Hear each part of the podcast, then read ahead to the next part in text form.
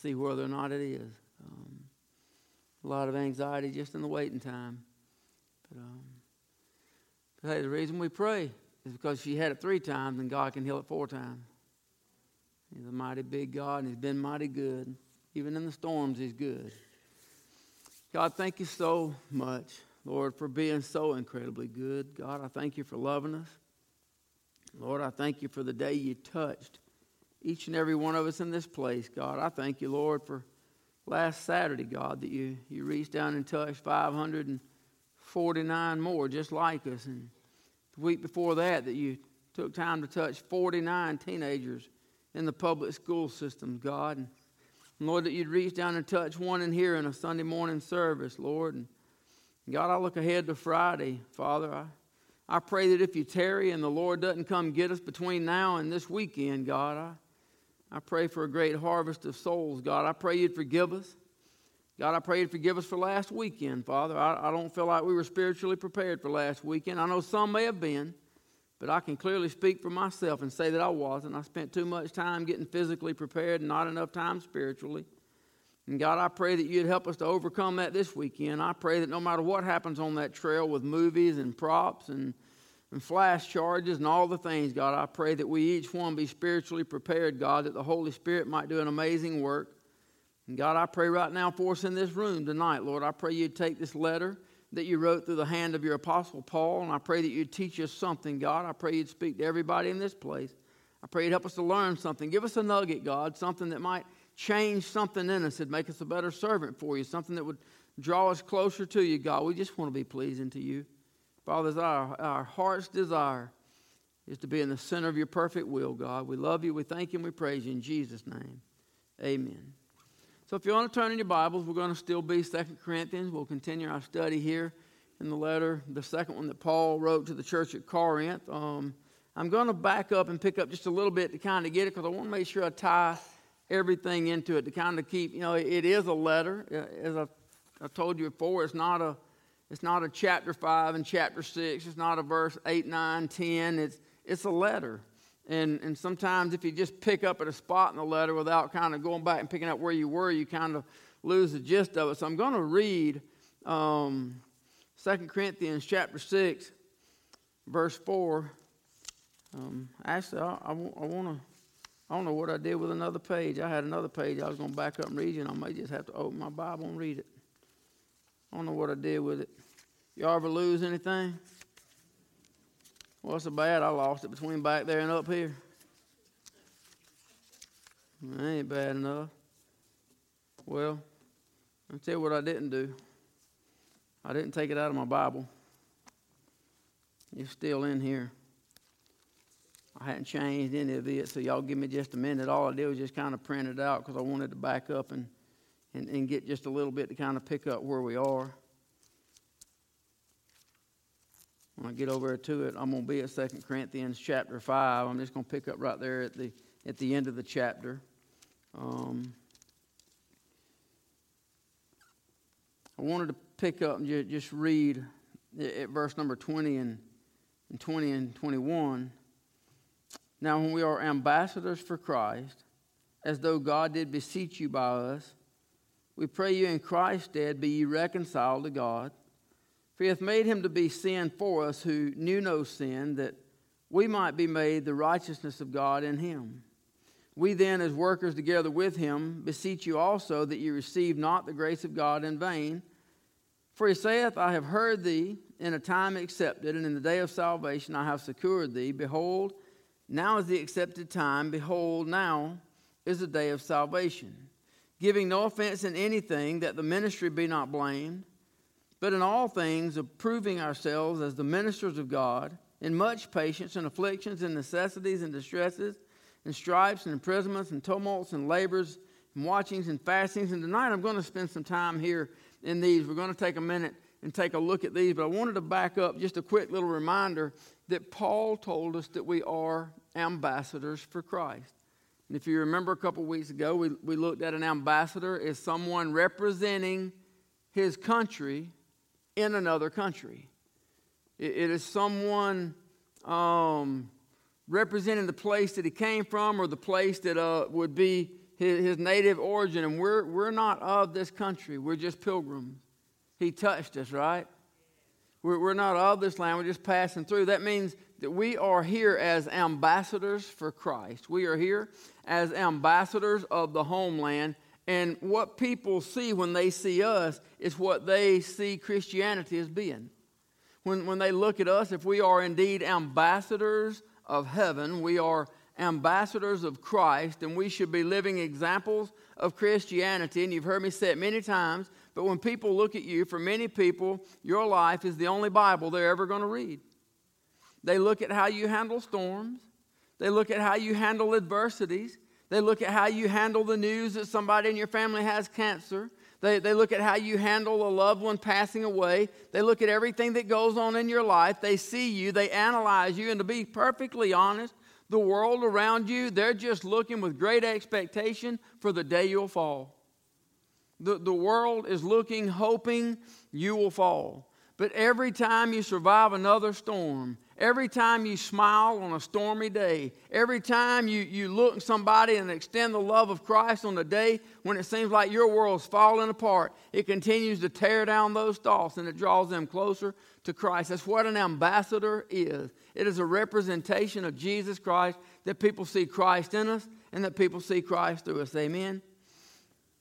So in verse number four, and things approving, it went on, sis. I think I read down to about verse five, verse six, by pureness, by knowledge, by long suffering, by kindness, by the Holy Ghost, by love unfeigned, by the word of truth, by the power of God, by the armor of righteousness on the right hand and on the left, by honor and dishonor, by evil report and good report, as deceivers and yet true, as unknown and yet well known, as dying and behold we live as chastened and not killed, as sorrowful yet always rejoicing as poor, yet making many rich as having nothing, and yet possessing all things. So we're not going to, you think you can be seated, we're not going to camp out on these. I'm not going to do word studies to each of these because if we did, we'd probably be right here for several weeks just in these four or five verses.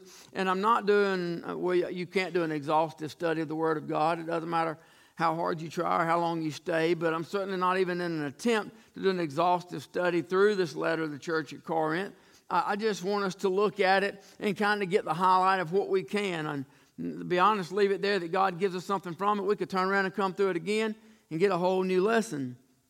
But I do want to take a look at some of these characteristics that Paul puts in right here because he's talking about the characteristics that he possesses um, as an apostle. He's talking about the characteristics that he has um, taken on. And he begins with this word patience. What a place to have to start. He, he wrote in a letter to the church at Rome and he said, Not only so, but we glory in tribulations also. Anybody glorying in tribulations yet? We glory in tribulations also, knowing that tribulation worketh patience, and patience experience, and experience hope. How many of us would raise our hand and say we have all the patience we need? If you raised your hand, I know you wasn't paying attention to what I just said. You just I heard somebody raise hand, I'll throw one up. I've told you several times before, you can pray for patience if you want to. I'll even pray for you for patience. But don't you pray for me for patience? And I sure ain't to pray for myself for patience. God don't mind teaching you patience, but He does not give out patience. It is not a free handout. He is a teacher of patience. And it is some hard lessons learned. And I'm probably not the only one that has been dumb enough at some point in your past to pray for patience, but God broke me from that prayer. He's going to teach it to you whether you pray for it or not. I just assume it come in mild doses. Ain't only me praying and getting it in heavier doses, and I can take it. But but patience, patience is, is a big thing. So so how many of us would, would raise our hand and say that by nature we're not a very patient person? It, it's just our nature. I'll be honest, we are raising certainly a generation of impatience. I, I remember when you waited an hour for the oven to get things done to have dinner, and now you're irritated if 45 seconds wasn't enough in the microwave and you still got a couple of cold spots in your meal. I, I, I remember having to. And for an hour, waiting on somebody to answer the phone. Now there's no such thing. You know if they didn't answer it, they screened your call. They didn't want to talk to you. If it didn't ring but once or twice and went to voicemail, you know they swiped you off. It didn't just get kicked off, they did it to you. We, we, we are raising a world of impatient people. We don't like to wait on nothing. Why should we have to? A matter of fact, I mean, you, we'll, we'll pay money we don't have for a faster phone because they say, at least they say it's faster. I don't know if it is or not. If your internet, if you click on it and it squirrels three times, you're on the phone trying to find out who's got a faster service to change your stuff.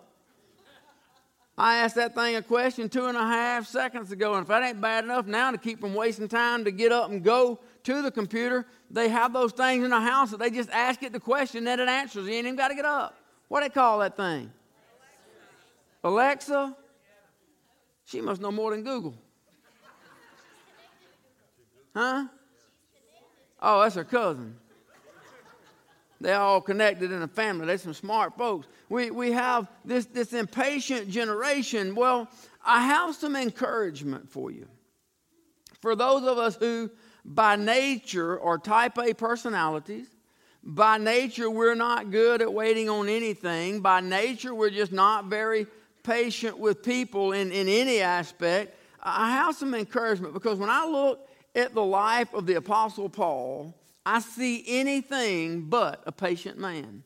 Because you got to remember now, you remember we just sang about he touched me. He touched me. We, we got to remember there was a time before he touched me. And, and there, was, there was the time then, and there's been some storms, there's been some things that brought us to where we are. Well, the same was true if you look at the Apostle Paul before he had his road to Damascus experience. He was not a very patient person. The Bible says that he was breathing threats against the church. He was going out seeking Christians. He was looking for them to destroy them. In Acts chapter 5, the Bible talks about Peter and the other apostles. They had been arrested, they'd been beaten, they'd been thrown into prison at night, and they were told not to speak anymore in this name, Jesus. Next morning, the Pharisees come together. They send the guards to go get them out of prison. During the night, an angels come and got them out, and the guards come back and said, You know them men y'all put in prison last night and told don't preach anymore? They said, Yeah, what about them? They said, They standing out there in the streets preaching about Jesus. The Lord set them free from prison, and they didn't hit the ground running. They went straight back to the same place they got arrested and started telling the same old people about the blood of Jesus that it's sufficient. So they brought them back in in Acts chapter 5, verse 27. They set him before the council and the high priest, asked them, said, Did we not straightly command you that you should not teach in this name? Behold, you filled Jerusalem with your doctrine and intend to bring this man's blood upon us. Peter and the other apostles answered and said, We ought to obey God rather than man. The God of our fathers raised up Jesus, whom you slew and hanged on a tree. Him hath God exalted with his right hand to be a prince and a savior, for to give repentance to Israel and forgiveness of sins. We are his witnesses of these things, and so is also the Holy Ghost, whom God hath given to them that obey him. When they heard that, they were cut to the heart and took counsel to slay them. Saul had no patience with this kind of people. At that point, Saul's only desire, a man like Saul, any of them like him, would have been just to take them out and stone them in the street and be done with them. But there was one there named Gamaliel. Acts chapter 5, it goes on in verse 34. It says that one of them in the council, a Pharisee named Gamaliel, a doctor of the law, had a reputation among all the people, and commanded to put the apostles forth a little space. He said unto them, Y'all, y'all pay attention because this has got a whole lot to do with the church today. Y'all listening? This has got a whole lot to do with stuff you see going on. This has got a whole lot to do with other churches you see doing programs. How many of you remember a few years ago when we were the worst church in the world because we did a program called Judgment Journey? We were either it to make money. I wish, I wish, I wish that somebody else would have to pay for Judgment Journey one time. It'd save us $200,000 and we won't have to go into January with a $50,000 debt coming out of Judgment Journey If we were in it to make money. We were just in it to scare people. The Bible says that some are going to be scared, saving them by fear, pulling them out of the fire. Understanding that the only reason we've ever started Judgment Journey 22, 23 years ago in 1997, the reason we put it into play was to try to reach the lost in this area.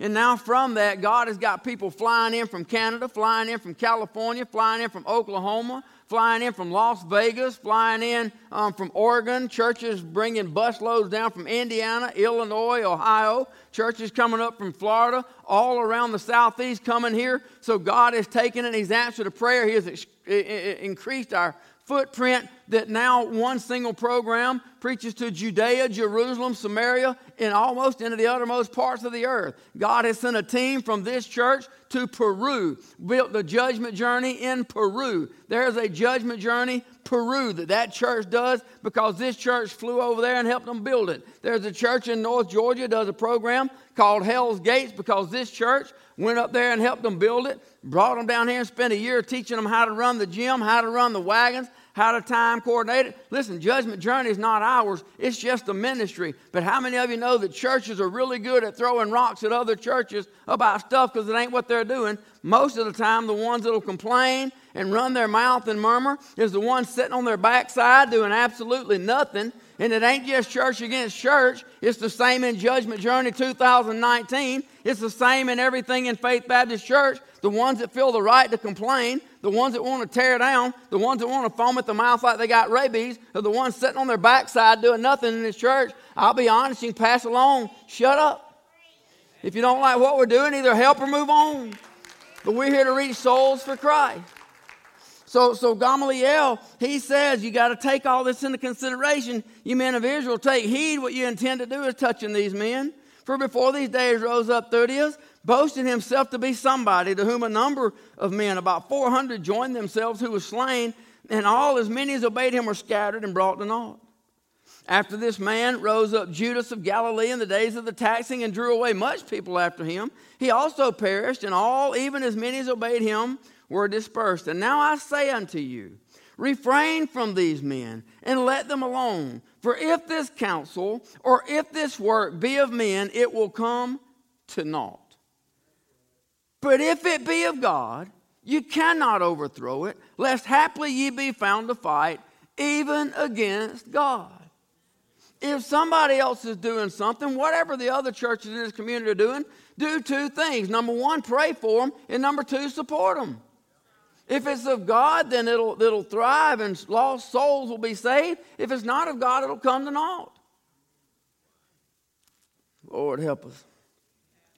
Saul, Saul doesn't have the kind of patience of Gamaliel. Saul's not the one standing up telling him, hey, just let it go. This is God's house. God will take care of this. If it's of God, God will bless it. If it's not, God will take care of it. Leave it alone. Saul doesn't have that kind of patience. Verse number 40, it says, the, to him they, they agreed with, with Gamaliel. It says that when they heard, they called the apostles. And then when they had beaten them, they commanded them they should not speak in the name of Jesus and let them go. So they were beaten, put in prison. God opened the prison cells at night. They went back out in the streets preaching the very next morning. They were arrested, brought back in. They were beaten again, put back out. In verse number 41, they departed from the presence of the council, rejoicing that they were counted worthy to suffer shame for his name and daily in the temple and in every house they ceased not to teach and preach Jesus Christ. There was no silencing them. They, they loved him, but Saul was an intolerant man who hated them. Saul was a man who had a desire to stamp out Christianity. He had no tolerance for anybody that had anything to do outside of his traditional law. The old tradition, that's all he wanted. But then after, after his road to Damascus experience, after he comes back, he writes things like, But if we hope for that we see not, then do we with patience wait for it. Romans 15, 4, whatsoever things were written aforetime were written for our learning, that we through patience and comfort of the scriptures might have hope. Romans 15, 5, now the God of patience and consolation grant you to be like minded one toward another, according to Christ Jesus. 2 Corinthians 12 12, truly the signs of an apostle were wrought among you in all patience, in signs and wonders and mighty deeds. In 1 Thessalonians, he wrote, chapter 1 and verse 3 remembering without ceasing the work of your faith and labor of love and patience of hope in our Lord Jesus Christ in the sight of God and our Father. This is the man who was very intolerant. This is a man who is very impatient by nature. This is that type A personality, Hebrew of Hebrews. He is a Roman citizen. Second Thessalonians 1 4. So that we ourselves glory in you in the churches of God for your patience and faith in all your persecutions and tribulations that you endure. We don't know for sure who wrote Hebrews. A lot of people want to credit Hebrews to the Apostle Paul. Certainly, some of the writing styles do bring similarities to that Apostle Paul, but the Word of God doesn't tell us exactly who wrote Hebrews. But I will go ahead and give you three passages from Hebrews, chapter 6, verse 12, that ye be not slothful, but follows of them who through faith and patience inherit the promises. 1036, for you have need of patience, that after you have done the will of God, ye might receive the promise chapter 12, verse 1 Wherefore, seeing we are so compassed about with so great a cloud of witnesses, let us lay aside every weight and the sin which does so easily beset us, and let us run with patience the race that is set before us. So, what we see in the life of Saul is that Jesus touched him. He touched me. He met him on the road to Damascus. He saw him Jesus touched him. And what we see after that is we see that he is an apostle who has suffered many trials. He has suffered through many tribulations. He has suffered through a number of things. And the things that he has suffered through has taught him patience. Patience doesn't come easy, but it does come. Remember, last week, verse number three, Paul said, giving no offense in anything that the ministry be not blamed. How we handle things is what people see. Y'all didn't hear me. How we handle adversities, that's what people see. How you handle situations in life, how you handle things that come against you, how you handle a coworker talking against you, how you handle rumors of something said about you behind your back, how you handle somebody posting something about you on social media, how you handle what comes your way. That's what Christianity is to the people that are looking at you. We claim to be Christians, the way we handle things, that's what Christianity becomes. That's what they see. He goes on in verse number four and says, But all things are proving ourselves as the ministers of God. He says that God proves us in much patience in afflictions, in necessities, in distresses. Now, for those of us who aren't patient people by nature, um, we, we, can look and see clearly that, that neither is the Apostle Paul. He says that patience is a character trait that God has added to his character through tribulation. Did, did y'all hear that? Did I say that clear? Was that able? Patience is a character trait that he didn't used to have, but now he has some of it.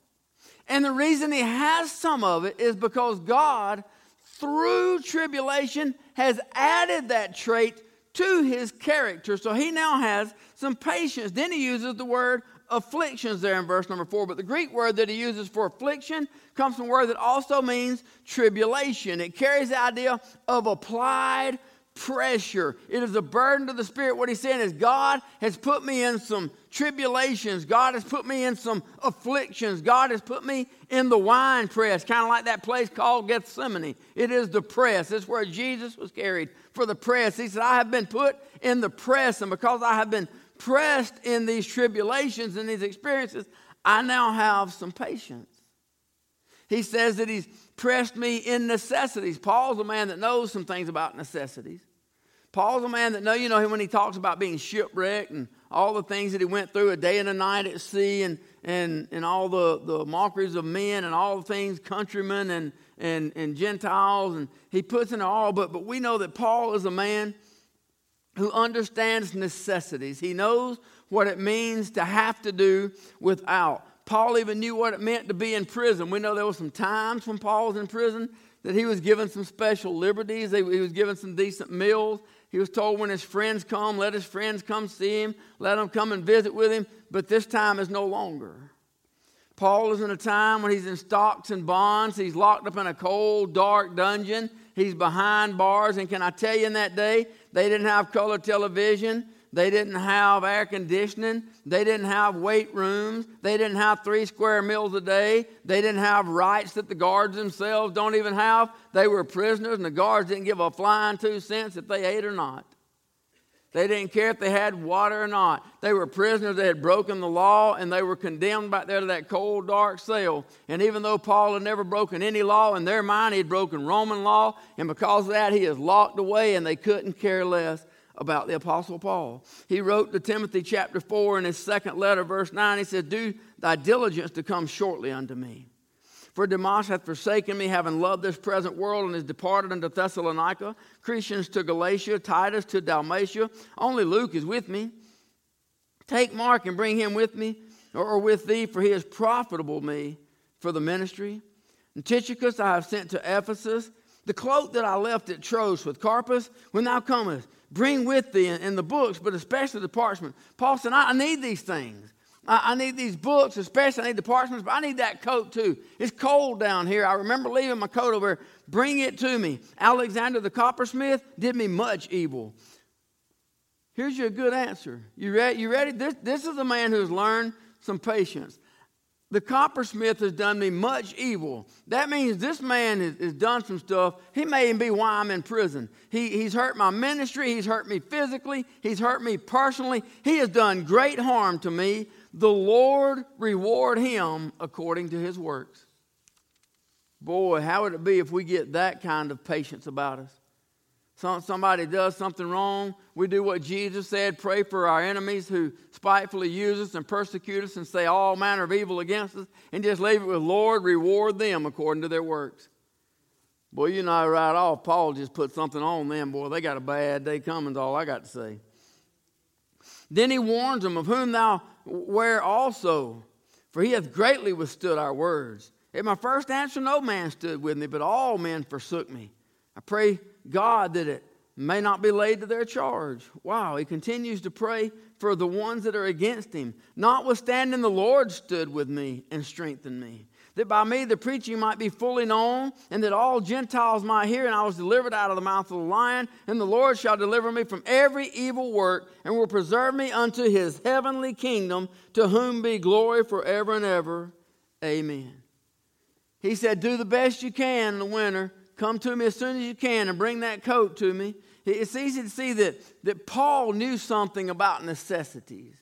Paul knew something about being without. Now, then our text gives us this word distresses. It, it, also comes where it means great pressures. It kind of has some similarities to the other word, but, but it, it carries the idea of great anguish through pressure or applying pressure, and that pressure causes grief and causes anxiety. It is to be pressed upon or pressured to the point of, of, anguish. A great example of that would be Samson and Delilah. If y'all remember, she continued to, to press him and to press him and to press him and to press him. She wanted to know, where's your strength come from? And he kept lying.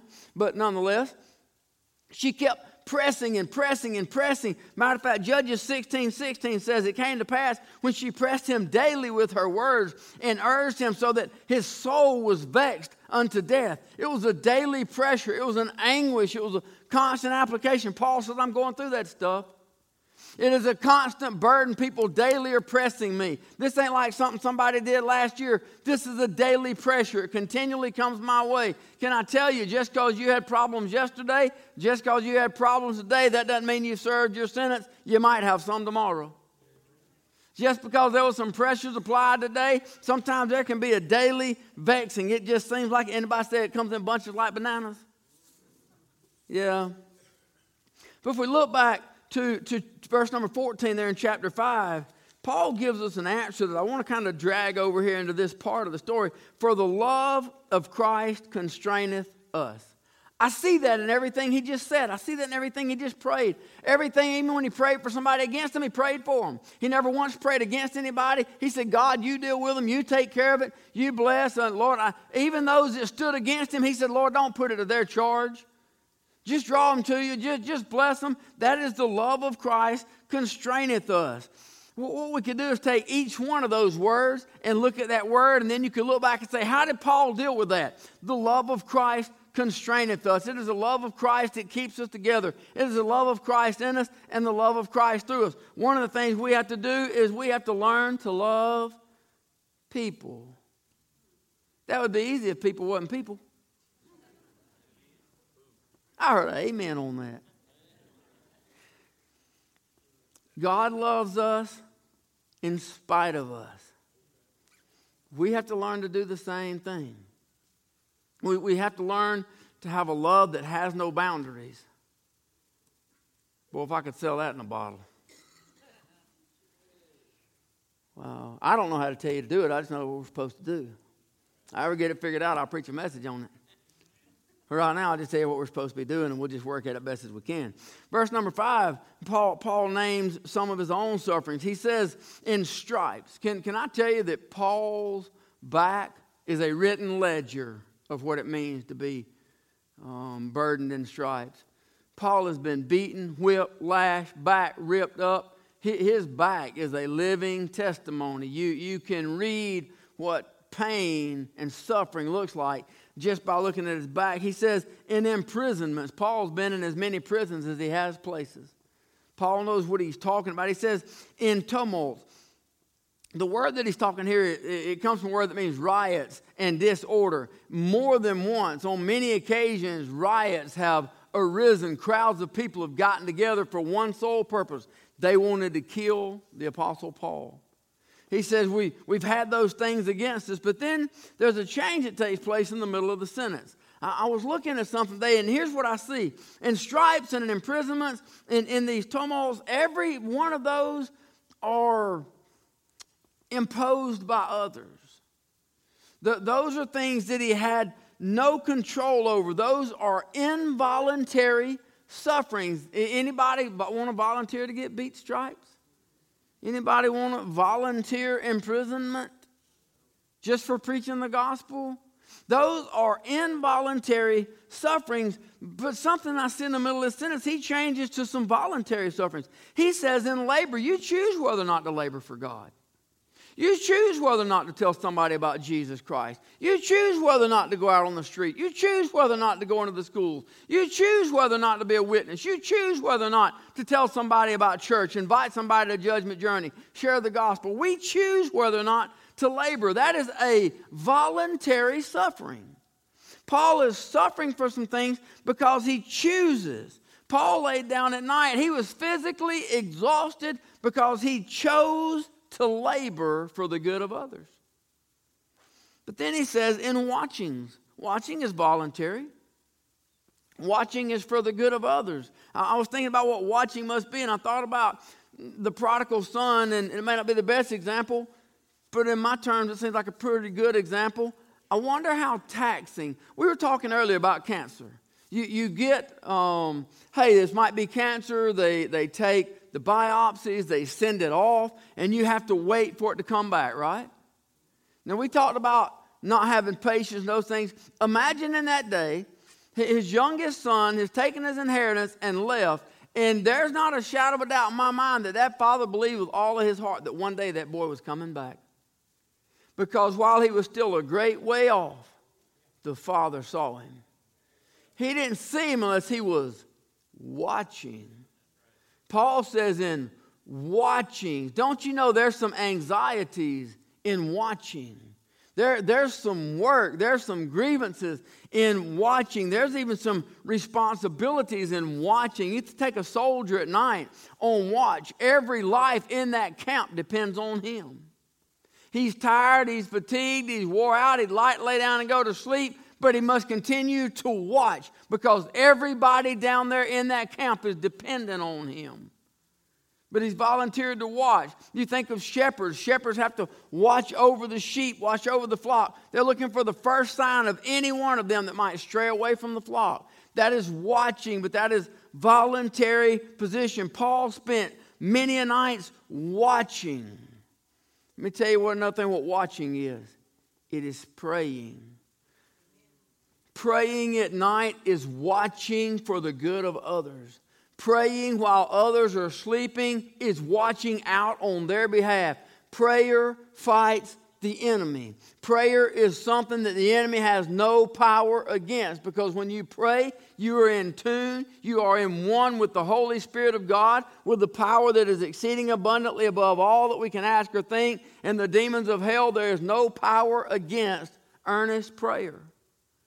Paul says that, that I'm, I'm watching, I'm, I'm standing watch. But then he gives another voluntary suffering. He says in fastings, I don't wear a watch. What time is it? Time for me to stop preaching. Let me go ahead. Let me go ahead and get another word in real quick. Let's go ahead and do fastings, and then we'll stop. Because the word, the word here for fasting is a voluntary abstinence from food. It is to purposefully, on your own, decide I'm not going to eat, so that at the time when I should be eating, I'm going to be praying. At the time when I should be sitting down at a meal, I'm going to be reading God's Word, spending time alone with Him. And here's what I'm going to do all day long at work or wherever I am. Every time a hunger pain hits me, it reminds me to pray. Every time a hunger pain hits me, it reminds me to be in oneness with God. It is to keep my relationship closer. Can I tell you that, that fasting is not something imposed by others? It is a voluntary suffering. Some people would think, why in the world? with all that the Apostle Paul went through, with all the beatings and all the things that happened, with all the hunger, with all the starvation, with all the shipwrecks, why in the world would he voluntarily fast? If he's going through all this turmoil involuntarily, why would he voluntarily put himself through fasting? Because he had a desire to be closer to the Lord. And all it is is a voluntary suffering that you might draw closer to God. It says, Hey, God, I'm very real about this prayer. I'm very serious. It means this much to me. I will put my body through sufferings just to get your attention, just so that you might see what it means to me, just that I might draw closer to you. fasting is not a duty, it's, it's not a law, it's not some type of mandate, but it is powerful, and it is a difference maker. And any of us ever tried fasting and you fasted over some storms and situations, you've seen God do things. Does it always give you the answer you want? Absolutely not. What it will do is always draw you closer to God. It got us so close, He called us again. Miss Gooch is going to talk to Him. I don't have time. I don't have time for another word, guys. Y'all heard the prayer request. I want to take a few minutes. I'm sorry it's a little bit late, but they say by about 8:15, so we got about four minutes. So um, maybe we just pray fast.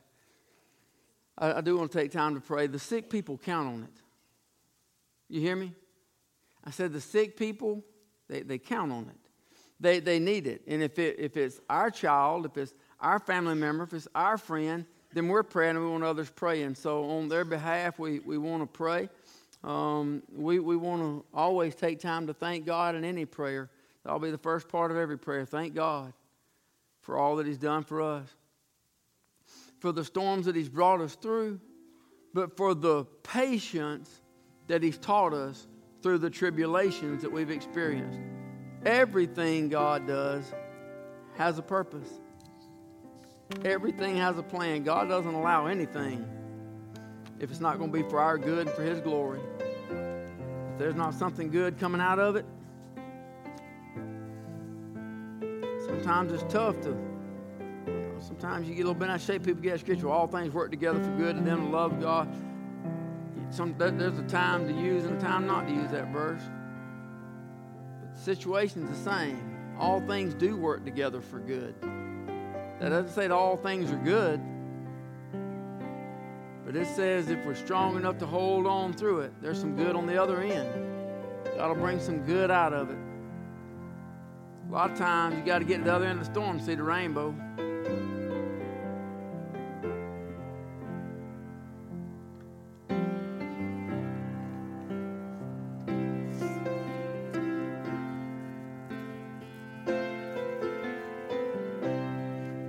While you're praying, let me ask you.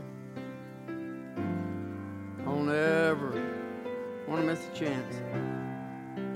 Anybody in this place do you say, if I died tonight, I do not know that I'd go to heaven? I want to, but I don't know that I would. And tonight, I'd like to, I'd like to make sure I'd like to nail some things down. If that's you, heads are bowed, eyes are closed, nobody's looking except me. All I'm going to do is pray with you. If that's you, say, I've never been saved, but I want to be. You raise your hand right where you're at. I just want to pray with you tonight. I don't want anybody to walk out of these doors and wonder if Jesus Christ shows up before tomorrow morning, where are you going to be?